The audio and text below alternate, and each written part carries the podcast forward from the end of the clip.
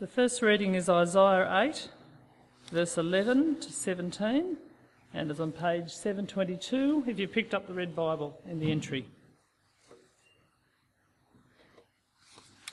Just while you're looking it up or finding it on your phone, a bit of background for this passage. Israel, who were God's Old Testament people, were afraid of their enemy, enemies who were gathering around them. God gives this message to Isaiah and to his faithful people.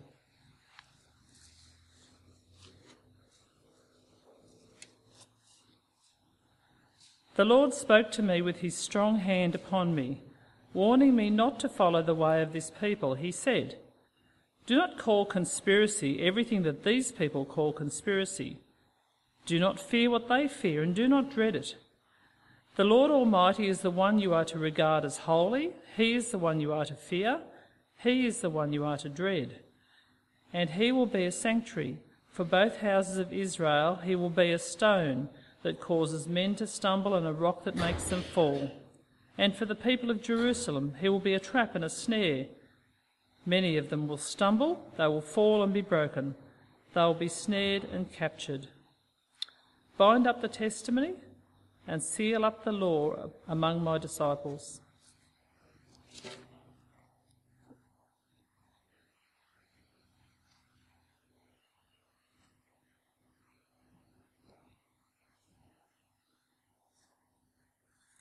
New Testament reading is from First Peter chapter three, starting at verse eight.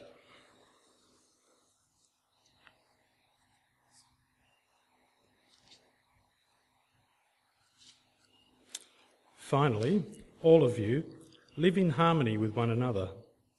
Be sympathetic, love as brothers, be compassionate and humble. Do not repay evil with evil or insult with insult, but with blessing, because to this you are called, so that you may inherit a blessing. For whoever would love life and see good days must keep his tongue from evil and his lips from deceitful speech. He must turn from evil and do good. He must seek peace and pursue it. For the eyes of the Lord are on the righteous, and his ears are attentive to their prayer. But the face of the Lord is against those who do evil. Who is going to harm you if you are eager to do good? But even if you should suffer for what is right, you're blessed. Do not fear what they fear. Do not be frightened. But in your hearts, set apart Christ as Lord. Always be prepared to give an answer to everyone who asks you to give the reason for the hope that you have. But do this with gentleness and respect, keeping a clear conscience, so that those who speak maliciously against your good behaviour in Christ may be ashamed of their slander. It is better, if it is God's will, to suffer for doing good than for doing evil. For Christ died for sins, once for all, the righteous for the unrighteous, to bring you to God. He was put to death in the body, but made alive by the Spirit."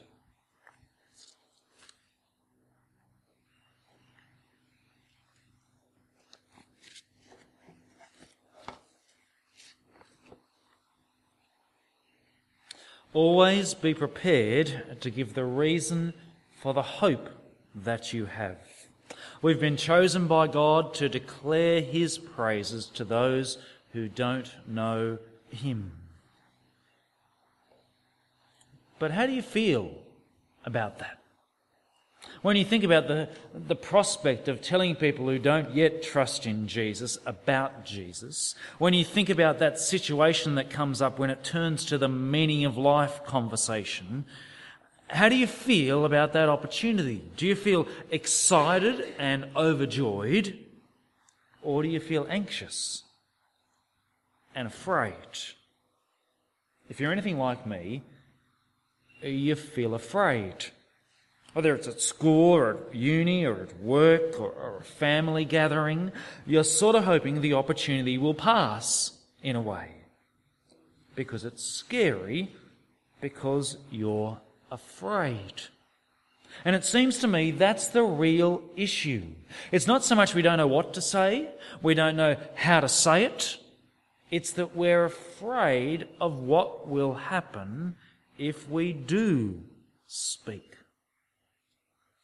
Tonight I want to ask, who is it that we're afraid of? And Peter, God speaking in the Bible through Peter, wants us to get our hearts right so we're afraid of the right person. We're in First Peter three, it's page twelve seventy-two. There's an outline as well, which will help you especially halfway through. Let's pick it up halfway through the passage. We're just focusing on verses fourteen and fifteen. But let's start in thirteen. Who is going to harm you if you are eager to do good? We saw last week that Peter tells his readers that they are to do good, they are to live good lives among the pagans. And he says here, who's going to harm you if you're keen, if you're zealous to do that? You can see here that Peter's readers are like us. They are not living under extreme persecution in North Korea. The Romans have not started burning Christians at this point. You can tell because he says, who's going to harm you if you're eager to do good? If they were burning Christians, you wouldn't ask that question, would you? It's like it is for us. If you're eager to do good, and if you keep your head down as a Christian, people are not going to harm you. But, verse fourteen, even if you should suffer for what is right, you are blessed. Most of the time, these readers will not get harmed for being a Christian. There is not something to be afraid of, but sometimes there is. Sometimes, chapter two, they're accused of doing wrong. Sometimes, chapter four, they're insulted because of the name of Christ. They suffer for what is right, just like we are afraid of. Well, how does Peter deal with that fear? Have a look at verse fourteen. But even if you should suffer for what's right, you are blessed. Do not fear what they fear. Do not be frightened. It's sort of cryptic, isn't it? But you can see it there that it's in quotes, so it's clearly a quote from someone else. It's a quote from Isaiah chapter eight, which was our first Bible reading tonight. And I've printed the words for you in Isaiah eight uh, there on the outline. God's people back then had every reason to be afraid. Their enemies were gathered ready to attack them. The people of Aram and the people of, of Israel in the north were coming to destroy them, and they are f- afraid. The people are afraid. But God has a message to Isaiah and his faithful followers. He says, do not fear what they fear, and do not dread it. The Lord Almighty is the one you are to regard as holy. He's the one you're to fear. He is the one you are to dread. Do not be afraid of what they're afraid of, he says. The people around about you are afraid of their enemies. Don't be afraid like them. How can he say that? Their enemies are at the walls. They're ready to attack. It's a rational fear. Fear someone else, he says. Do not fear what they fear. Do not dread it. The Lord Almighty is the one you are to fear. He is the one you are to dread. Do you see that? Stop fearing people. Fear God instead. That's striking, isn't it? Two ways to fear. People or God. You'll see there that he, he says it not just as fear, but the middle sentence, the Lord Almighty is the one you are to regard as holy. The Lord Almighty, the God of Israel, that's what the Lord means, Yahweh, He is holy, he's unique and special and special to them above all others. They are to have no other gods but him. They are to delight in him and please him first. And yet in Isaiah's day they were certainly not. Do you remember Isaiah six? Isaiah saw the Lord in his throne room, and the angels are crying out, "Holy, holy, holy is the Lord God Almighty." And Isaiah realized he is done for. He is a man of unclean lips, and he has seen the Lord, and he is afraid. The Lord Almighty you are to regard as holy. You should treasure him. And if you do not, you should fear him. Stop fearing people. Fear God instead. Peter's readers in First Peter three are not surrounded by their enemies. They are not about to be attacked by other nations. Most of the time, they won't even be accused of things, but sometimes they will, and they are afraid. What should they do with their fear? What does Peter tell them to do? Verse fourteen of chapter three. Do not fear what they fear. Do not be frightened. Literally it says, do not be afraid of them and their threats. Why not? The threat is real. Because, verse fifteen, the same advice as Isaiah eight, but in your hearts set apart Christ the Lord. Can you see the similarity? If you look back on your outline again, the Lord Almighty you are to regard as holy. Set apart in your hearts Christ the Lord. As an aside here, can you see that the Lord, God, Yahweh in the Old Testament, has a new name here. He inserts an extra word, a title. Set apart someone as holy. Who? Christ. If anyone ever says to you, it doesn't really say that Jesus is God in the New Testament, you've made that bit up. No, here's another verse. The Lord, the Christ, Jesus, and him you are to regard as holy. You are to set him apart in your hearts as holy. What does that mean? Treasure him above all others. And if you do not, fear him above all others. Stop fearing people. Fear Christ instead. We have so many fears about sharing Jesus with non-Christians, don't we? They'll think I'm a weirdo.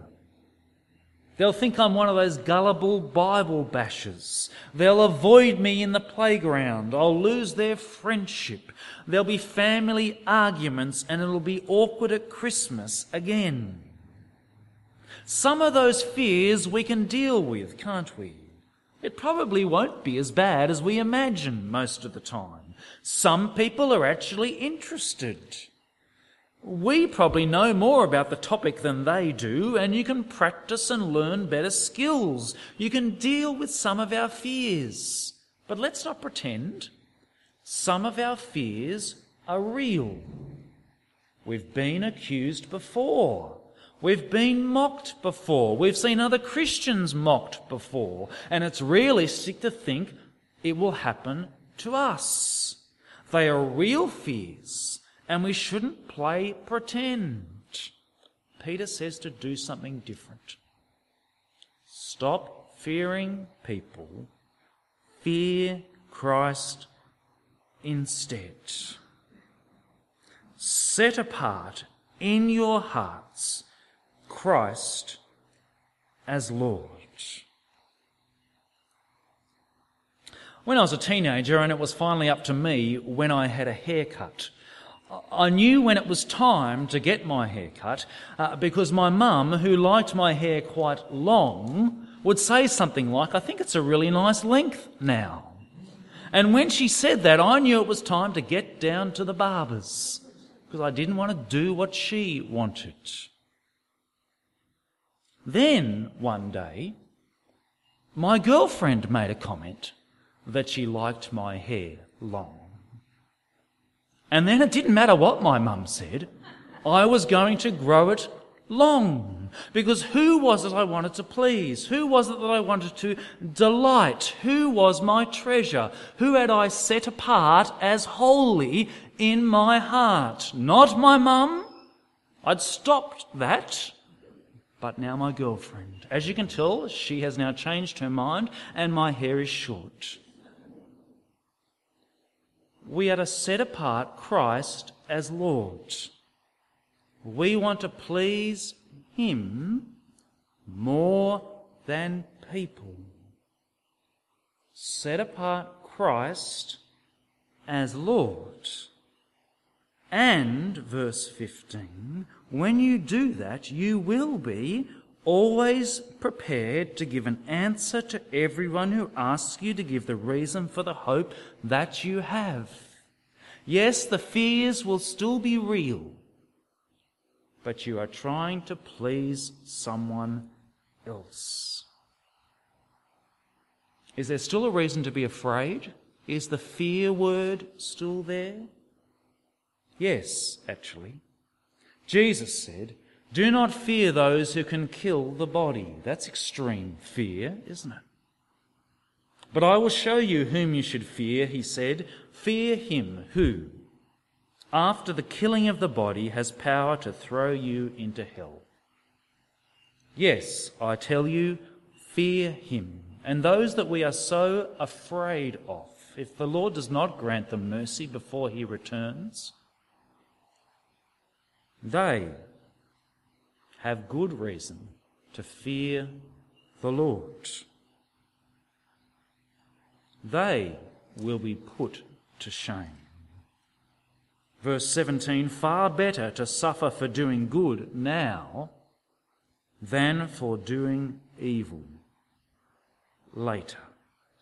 Why is it that we do not simply just start talking about Jesus? He is such good news. He has changed our lives so much. Why is it? I don't think it's that we don't know what to say. I don't think it's because we don't know enough yet. It's because we're afraid, isn't it? That's what it is for me. Afraid of people, what they will think of me, what they will do to me. There's a Christian book which I have not read, but it has a great title. When People Are Big and God Is Small. When people are big in our minds and hearts, and God is small. Isn't that what we're like? And it affects every area of our life, our insecurity, who we're trying to please, our behaviour, and it especially affects whether we will start talking about Jesus. For if we set him apart as holy, we will want to please him. He is our treasure and our delight, and we will want to talk about him. Stop pleasing, stop fearing people. Start fearing Christ. The question is, who will you fear? Let's pray. Our Heavenly Father, you know our hearts and how prone we are to fear people, even when their threats are not that great. You know our hearts, and you know that so often we have set apart people as holy and not Christ. So please grant in your mercy that we might come to our senses and get this right. Father, we do struggle to know what to say. We do feel like we need to know more. But our real issue is who we want to please the most and who we fear the most. So please grant us to set apart Christ the Lord as holy. We ask this in his name. Amen.